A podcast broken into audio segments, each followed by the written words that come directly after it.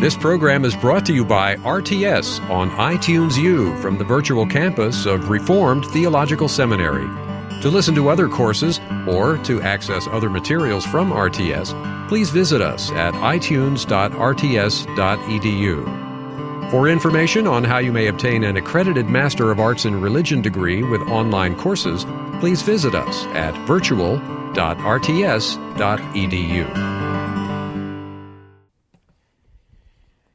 All right, y'all are going to have to uh, uh, accept my apologies again. Um, uh, there has been a, a, another death in my congregation, and the, again, the funeral was, uh, the, the scheduling was beyond my control. So I'm again going to have to forego the second half of the class so I can be back in Statesville for the funeral. Um, my, my mentor in the ministry says that uh, death is seldom convenient, and that certainly is true in a practical sort of way when uh, you get into the ministry. So I, I, do apologize about the, the shortening of the class today. Um, my intention is uh, next week during the lunch hour. Obviously, I'm not going to require you to stay because I'm not going to take y'all's lunch, but uh, I'm going to plan to stay until 1. Uh, if you have any sort of questions, we're going to have to move quickly today, so if we skip right over something that you wanted to hear more in depth, and if, if, you're able to stay next week during the lunch hour, uh, please do so, and I'll take questions and um, deal with stuff that we might have to pass over more quickly today. Uh, so if you're if, and if you're able to stay next week, please plan to do so, and hopefully that'll make some amends for my having to uh, cut it short today. But anyway, uh, continuing where we were with the Mosaic covenant, um, we have been talking about how uh, the Mosaic covenant uh, is bringing to greater and more clear fulfillment the three covenantal promises that had been made to Abram or to Abraham. Uh, we had dealt first with the promise of uh, a people, also then with the promise of a land, and then finally this morning we want to see how the Mosaic covenant is bringing a greater and a more clear fulfillment to the promise that Abram and his descendants would be a blessing to all the nations. And the the progression of this promise, it seems to me, gets at what is probably the most mis, the most often misunderstood element of the Mosaic covenant.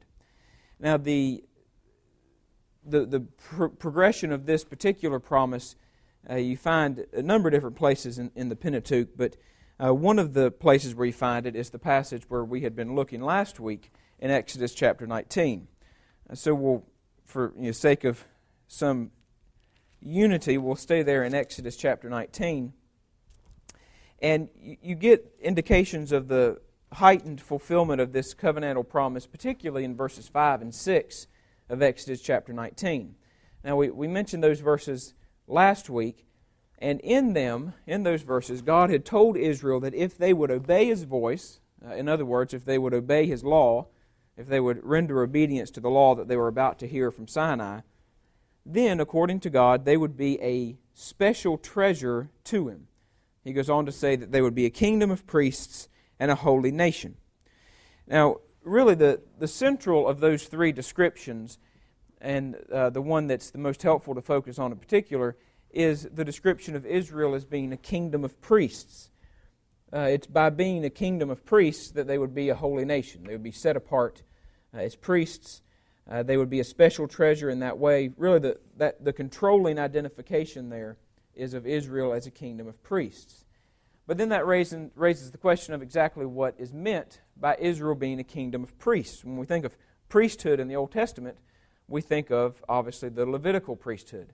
And it's self evident that not all Israelites were of the Levitical priesthood. So, in what sense is Israel to serve as a kingdom of priests? Well, to, to get at that, you have to consider what in the Scriptures a priest does. Uh, shorn of all the ceremony and the ritual and the uh, procedures that the Pentateuch details, what, what is a priest's central function? Uh, to what end does he engage in all of the ceremony that's described? Well, the, the fundamental function of a priest is to serve as an intermediary between God and man. Uh, a priest represents God to man, and he also brings man into God's presence. That's what a priest does. Uh, it's for the purpose of, of serving that dual function that the Levitical priesthood undertook all of the ceremony and the ritual and the stipulations uh, that you find detailed in the Scriptures. And it's in that broader sense, the sense of a priest uh, representing God to man and bringing man to God, it's in that sense that Israel was to serve as a kingdom of priests. But if that's what Israel is to do, then how do they do that in the Mosaic covenant? How, through this covenant of Sinai, uh, how do they serve as priests? Well, they serve as priests in and through the law. Uh, it's through the law that Israel finds their priesthood. Now, you know, to, to come to terms with that, we need to realize exactly what the law is. Uh, we touched on that a little bit back when we discussed the covenant of works, but we didn't go into tremendous detail. Uh, it's probably helpful to refresh our memories a little bit at this point. Uh, historically, within the Reformed tradition, uh, the law has been understood as being a description of the character of God. Uh, it describes God's holiness. Now, essentially, in the law, God is describing his own character in human terms. He's laying out the sorts of behaviors, the sorts of lifestyles that will result when His holiness is lived out in the midst of human society. Uh, for example, uh, we know from the Scriptures that God is a God of unflinching truth. Uh, in the New Testament, Titus 1, verse 2 says very clearly that God cannot lie. It's something that we know from the Scriptures. And when God's people live out that truthfulness in their own lives, it means that they among other things, don't bear false witness against their neighbors, the ninth commandment. Uh, we know that God is a God of justice and of life. And when that justice and life is lived out by His people, that means that they don't take life unjustly, they don't murder. Therefore, the sixth commandment. Uh, God is a God of unwavering faithfulness, and when His people live out that faithfulness, that means that they don't commit adultery, thereby breaking their vows. Uh, in other words, the seventh commandment. You, you get the idea. The, uh, the law uh, takes God's holy, righteous character and describes how that character is lived out in the midst of human society. Uh, it's that sort of understanding of the law uh, that undergirds the traditional threefold division uh, of the uses of the law. If y'all are doubtless are familiar with that from Calvin and his theological descendants, the, the threefold use of the law, and particularly the first and the third use. Uh, the first use of the law being that it reveals our sin. Obviously, when the, the law describes the sort of life that should be lived if God's holiness is lived out in this world, then we're able, with the law, to hold up a description of what our life ought to be. Next to it, we hold up what our lives are, and there's a glaring light cast on our sin. We can't neglect, we can't overlook our sin. It's made very clear by the law. Uh, the third use of the law uh, being that the the law instructs us in righteousness, that it serves as a uh, like uh, the pedagogical use, um, teaching us how to live. Uh, likewise, finds its roots in this understanding of the law as a description of God's character. Uh, when when one is given a new heart, when he's uh, made to desire God's righteousness, then the law shows him how to live. Um, you know, when we're in our sin, even uh, after our uh, redemption, we still are men of uh, broken hearts and minds. Uh, left to our own devices, we quite literally wouldn't know what righteousness looked like. We wouldn't know what the right thing to do was. But in the law, God tells us. He tells us how to live because He's describing His character as it would be lived out in our lives. And so in a, in a very full sort of sense, the law reveals the holiness of God. It describes how His holiness is lived out in the midst of human society. And what that means, among many other things, is that when God's people render obedience to His law, they actually manifest His holiness in the midst of the world. It's striking to me that when the Scriptures describe the, the result of God's people being obedient to God's law, the result is always described as a display of God's own character. Uh, obedience to the law brings about a, an enactment and a reflection of God's own holiness. Now, you see that in the Old Testament. Uh, for example, in the book of Leviticus, uh, chapter 19, verse 2. It appears several other times in the, uh, particularly in Leviticus, but 19, in chapter 19, verse 2 is just one example. Uh, and there, Moses, or God is giving Moses legal instructions that Moses is in turn to convey to the Israelites. And in the midst of those instructions, God says, You shall be holy, for I, the Lord your God, am holy.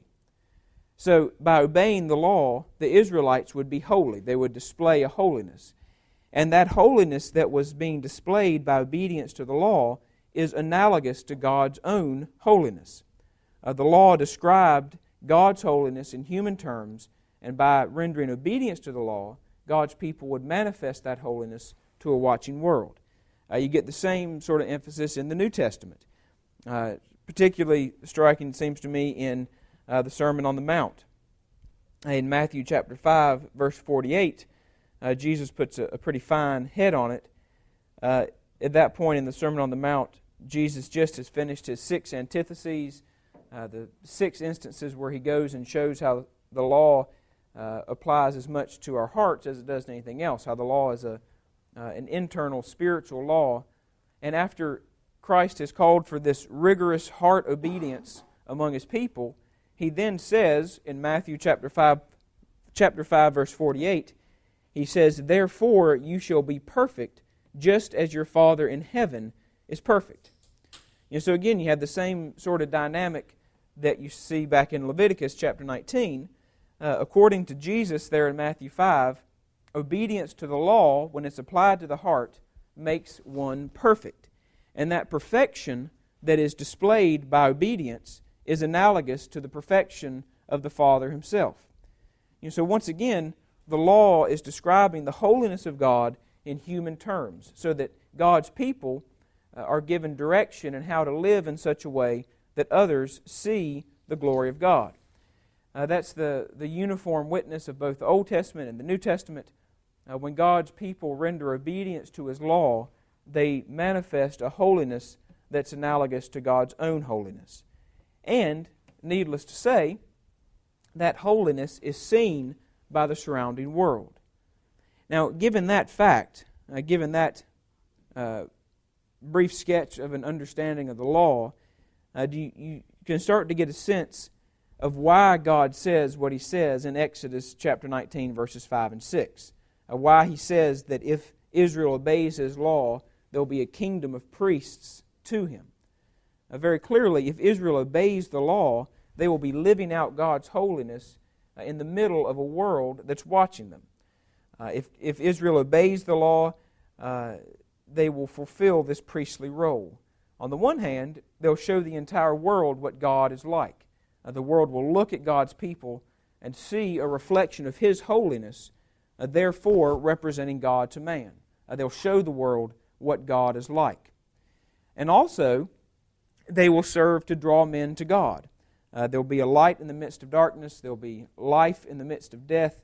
Uh, there will be truth in the midst of lies. They'll be visibly different from the world around them, thereby being used by God to draw His people to Himself. Uh, through obedience to the law, Israel will serve a priestly function. Uh, they'll represent God to man, and they will uh, bring men into God's presence. And it's uh, in that regard in that sense in which uh, the, the Mosaic covenant is bringing to greater fulfillment and greater fruition the covenant promise of being a blessing to all the nations and doing it specifically through obedience to the law. Uh, it's in that regard, it seems to me, uh, that we need to understand Exodus chapter 24. Uh, much is made of Exodus chapter 24. Y'all probably have picked up on that in some of the reading. Uh, most often, Exodus chapter 24 is cited by uh, Kline and his uh, and like-minded men as being a, a, clear indication that the Mosaic covenant is a law covenant. In Exodus chapter 24, uh, the first part of the chapter, Israel swears the covenant oath. Uh, they have blood sprinkled on them. uh, seen as being representative of the self maledictory oath, like what we found in Genesis 15. Uh, and that's the seen as being kind of the, the definitive uh, fact that establishes the Mosaic covenant as a law covenant. Uh, the, the people are swearing the oath, and they're taking uh, this kind of representative form of the self maledictory oath. And certainly there's truth in that. In um, Hebrews chapter 9, for instance, in verses 16 through 22, uh, says very plainly that what we find in Exodus 24 is what it appears to be. It's the solemnization of the Mosaic covenant. Uh, it is, it certainly is that. But it's also, it seems to me, and I, I don't think I'm going out on a limb here, uh, it's also notable that there's only one other place in all of the extensive, detailed regulation of the Old Testament, there's only one other place where a ceremony takes place in which blood is applied to men. And the only other place where we find the application of blood to people in this sort of a ceremony is in Exodus chapter 29, verses 19 and 20. And there, it occurs in the consecration of priests. Uh, specifically, in that instance, it's uh, Aaron and his sons uh, being consecrated to the priesthood. Now, in that instance, blood is, you know, it's not sprinkled on them, it's applied in certain places. But it's, uh, you know, the only other instance of blood being applied to men. And so it seems to me that in Exodus 24, uh, while it certainly is the solemnization of the Mosaic covenant, it also simultaneously is giving a very strong indication that the purpose of that covenant is that Israel should be a priest to all the nations. Uh, the entire nation, in some sense, is being consecrated as priests. And that, I think, helps to orient us to what is implied and what is entailed in their obedience to the law. Because there in Exodus chapter 24, both in verse 3 and then again in verse 7, Israel agrees to obey the law of God. Uh, and it's based on that engagement to obedience that the whole ceremony is taking place. it's because of their engagement to obedience that they are being consecrated as priests. Now, that seems to me to be the force of the ceremony that's recorded in the 24th chapter of Exodus. Uh, covenantal blood is being applied, and that blood also has overtones of a priestly consecration. Um, the nation, by their pledge of obedience, is being set apart uh, as priests to all the world. Uh, so it's in that sense, it seems to me, that the, the promise to Abraham that his descendants would be a blessing to all the nations is coming to greater and heightened fulfillment. Uh, his descendants uh, will bless all of the nations through being priests to them, a nation of priests, and that national priesthood, if you want to put it that way, is realized through obedience to the law. A law that's given not to save, uh, but to uh, reflect God's holiness amidst His people, showing them their sin, leading them in uh, righteousness. that's what's occurring in the Mosaic covenant.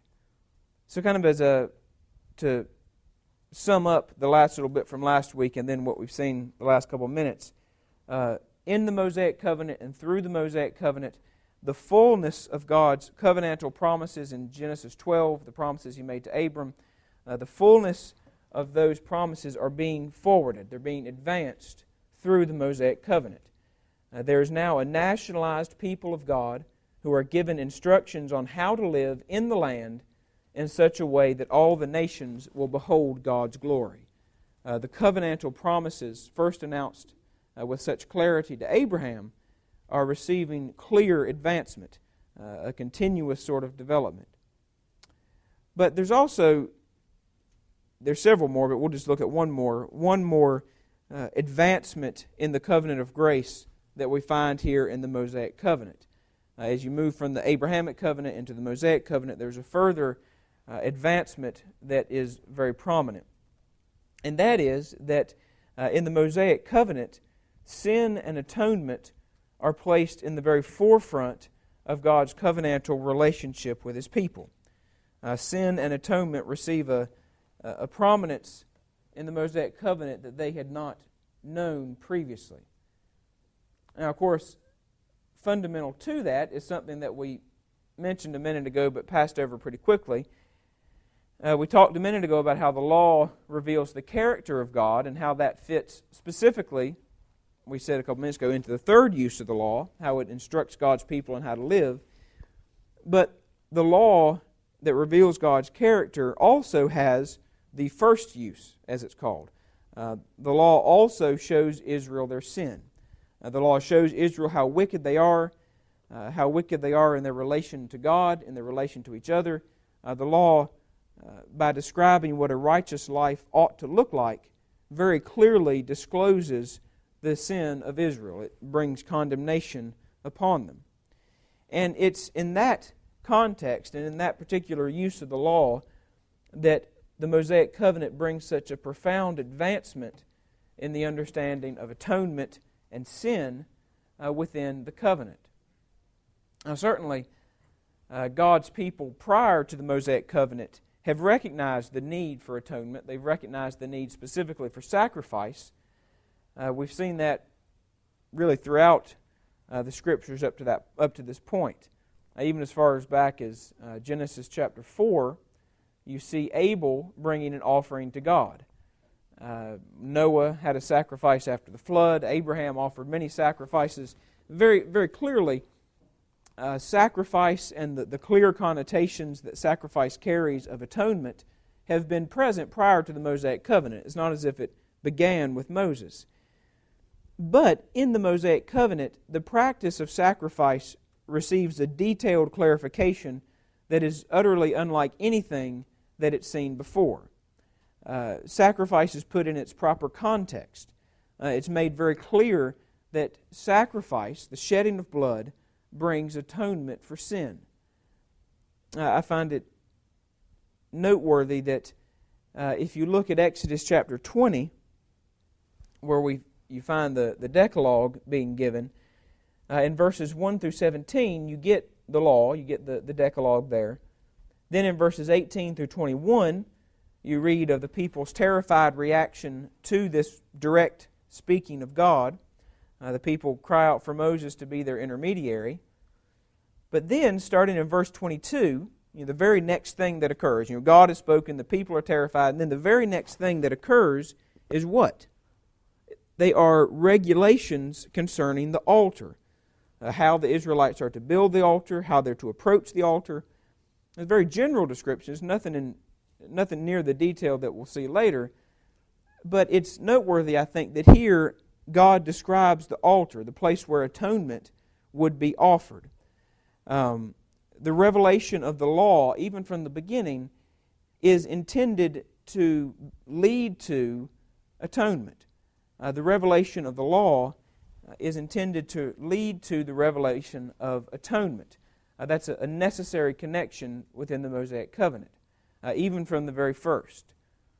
Uh, in this same covenant in which God is exposing the sin of his people with the righteousness of his law, he's also giving them explicit and clear and I think you have to say gracious instructions on how that sin that had been revealed was to be taken away.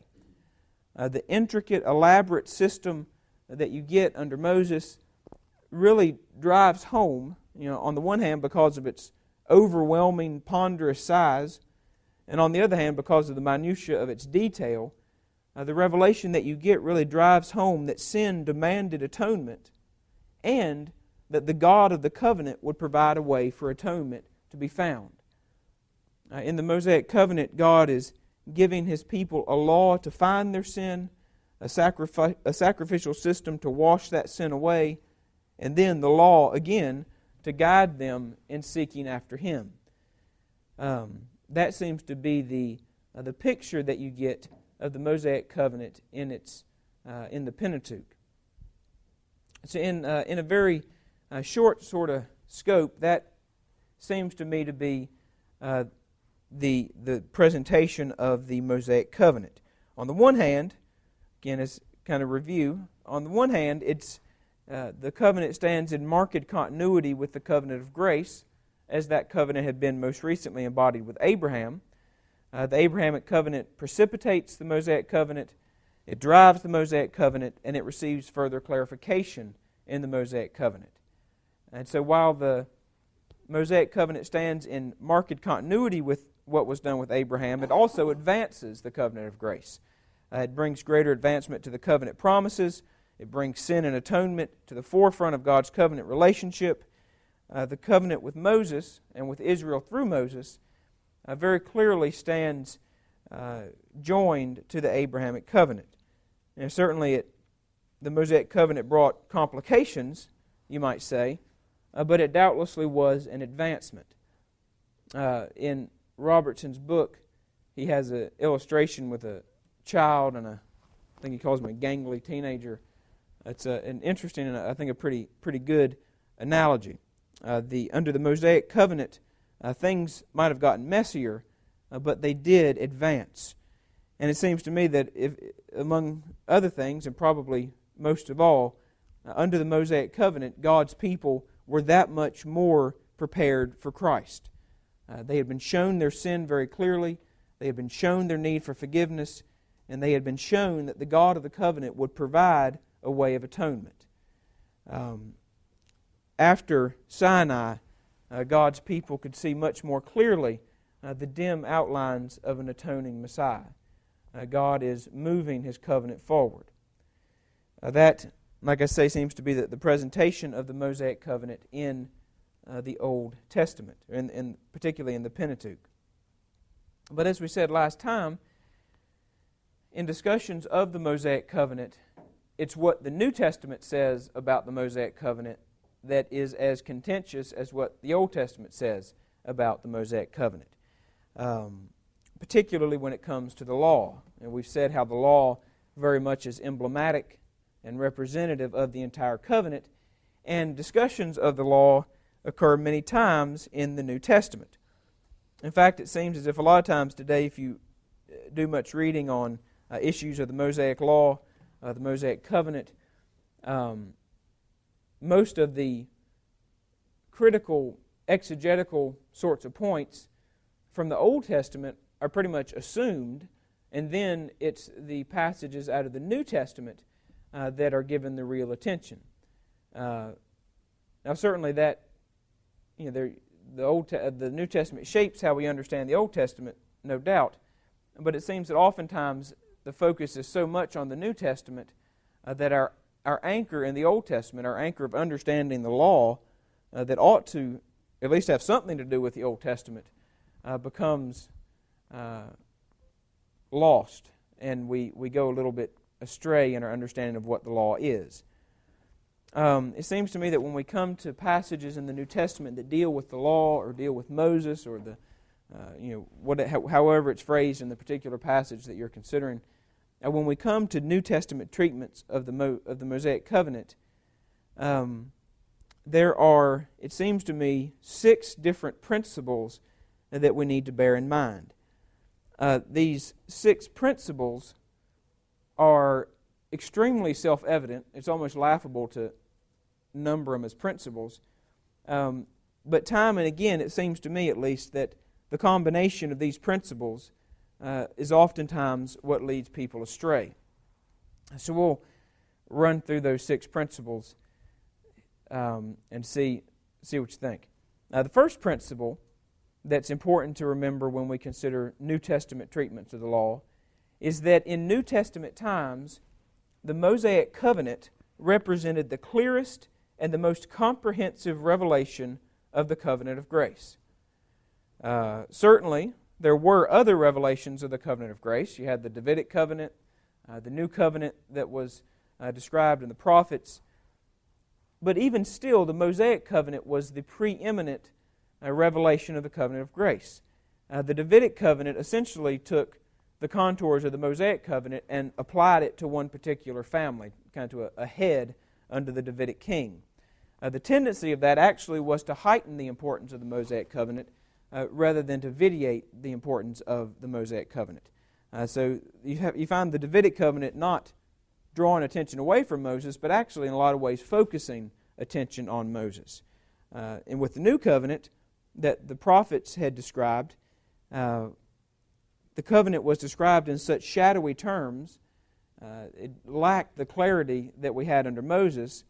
And also, probably more importantly, the new covenant was very self consciously described as something uh, that was to come. It was a forward looking prophecy, whereas the Mosaic covenant uh, very self consciously spoke to the condition of God's people as they were.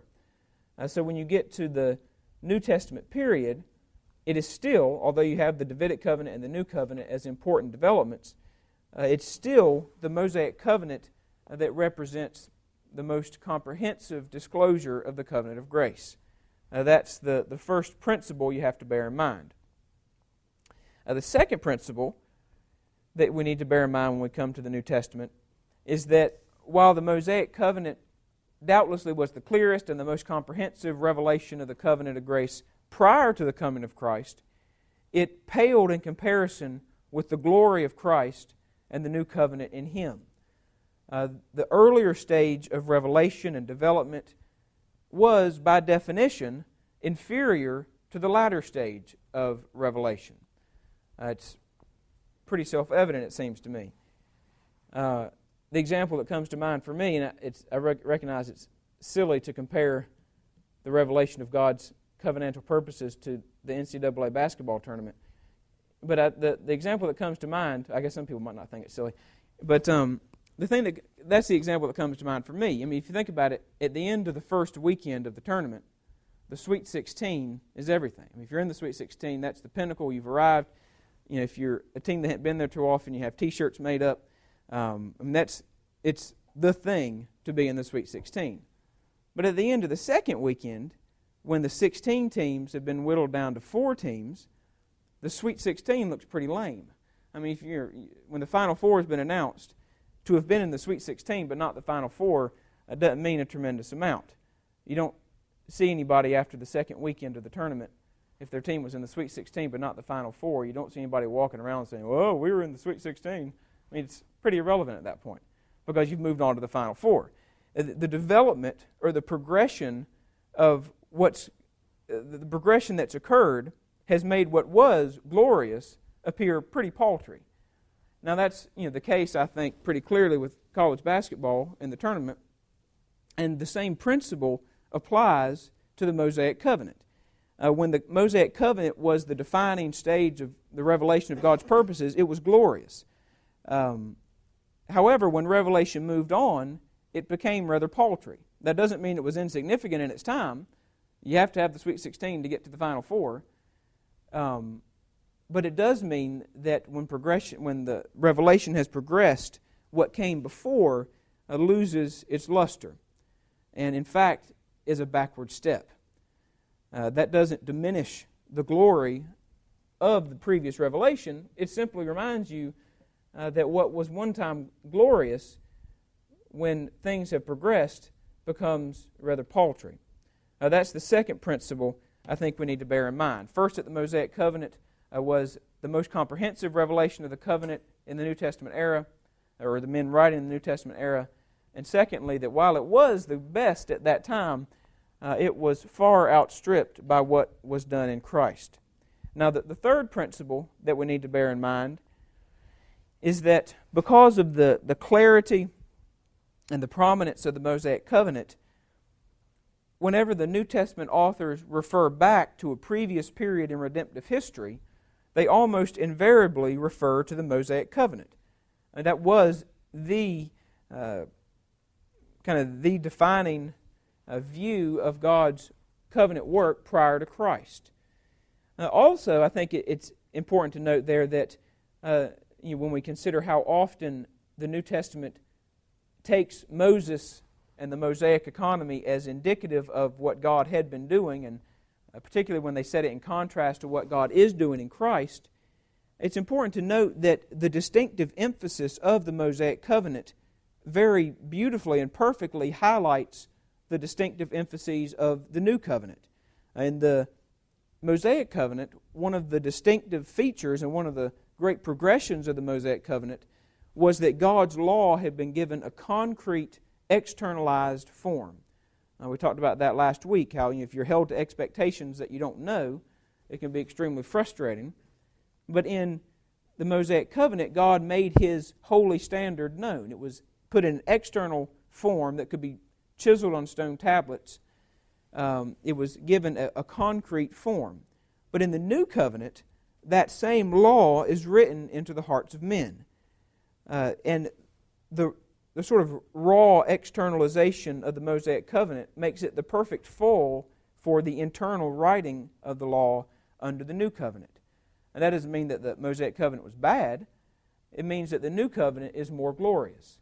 Uh, the, the particular emphases of the Mosaic covenant serve wonderfully in God's all wise providence to bring out the glories of the new covenant. So you oftentimes see the New Testament authors referring to the Mosaic covenant because it is the clearest revelation to date and because the revelation that we have there so clearly highlights what's wonderful about the new covenant.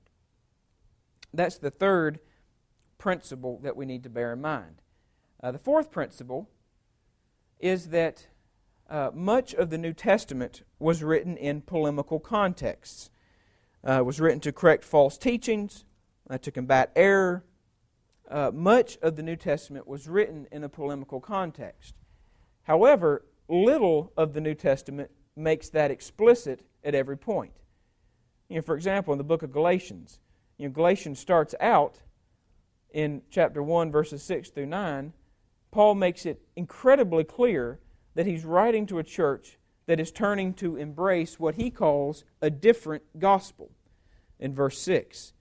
Uh, Paul makes no bones about the fact that he is writing in polemic. He's refuting a false gospel. That's the purpose of his writing. But Paul doesn't reiterate that at the beginning of every verse of Galatians, nor at the beginning of every chapter.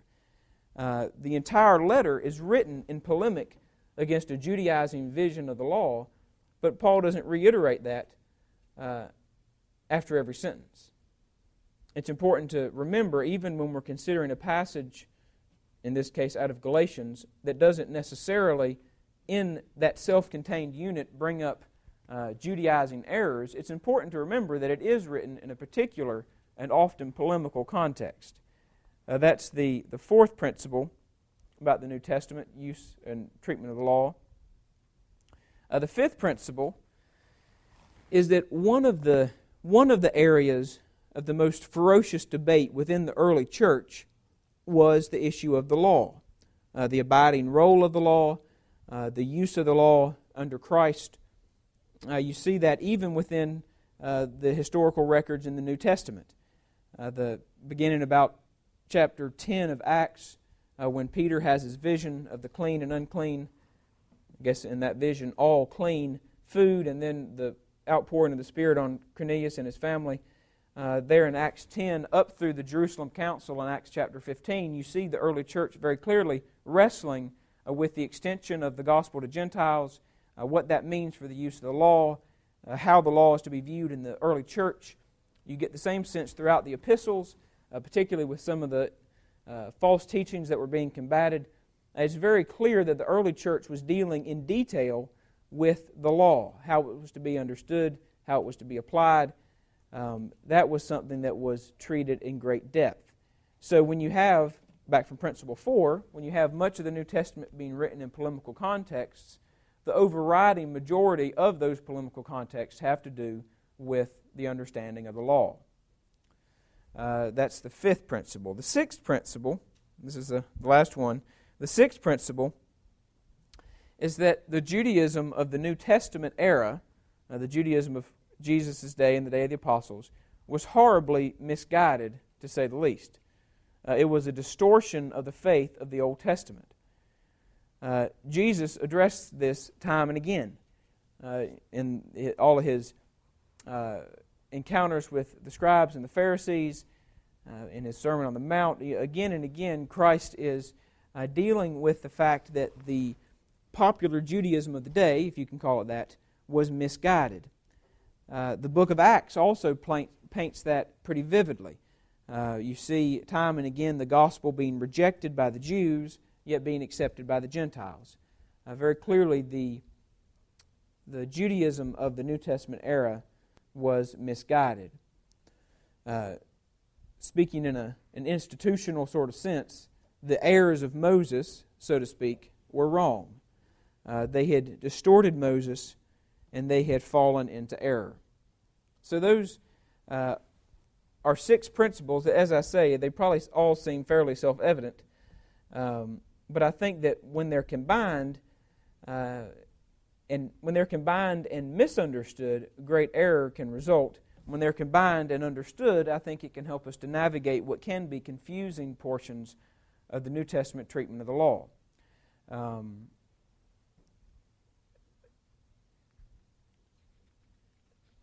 um, yeah, so I think if, if we keep those um, those principles in view, uh, it will serve us well. Um, let me think.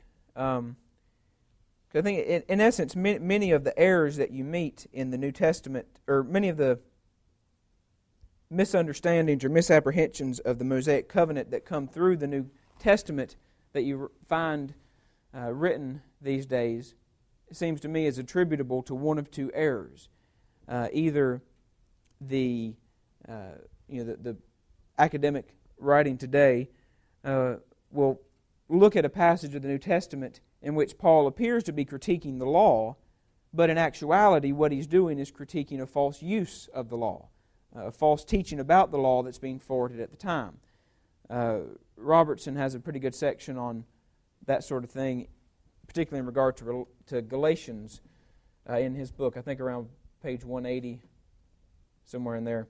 Um, how it's important to remember the context in which the scriptures are being written so that we end up not attributing to the Old Testament what was just a false view in the early church. I think a lot of times error results from that misapprehension uh, of New Testament passages. Uh, the other error into which people seem to fall fairly often is that a passage will be considered in the New Testament in which the Old Testament law uh, is being critiqued and it's not, it's not a, false view that's being critiqued, but rather the law itself. But it's the law as something that's being held up as an alternative to Christ. Uh, there, there's nothing wrong with the law, but there is something wrong with taking the law and resting in it rather than in Christ. Uh, the law is good, but to remain in the law when Christ has come uh, is wrong. And back to the basketball illustration, the, the Sweet 16 is great, but once you've gone to the Final Four, to want to stay in the Sweet 16 is a retrograde motion. Uh, it's wrong. Um, oftentimes, when the New Testament is treating uh, the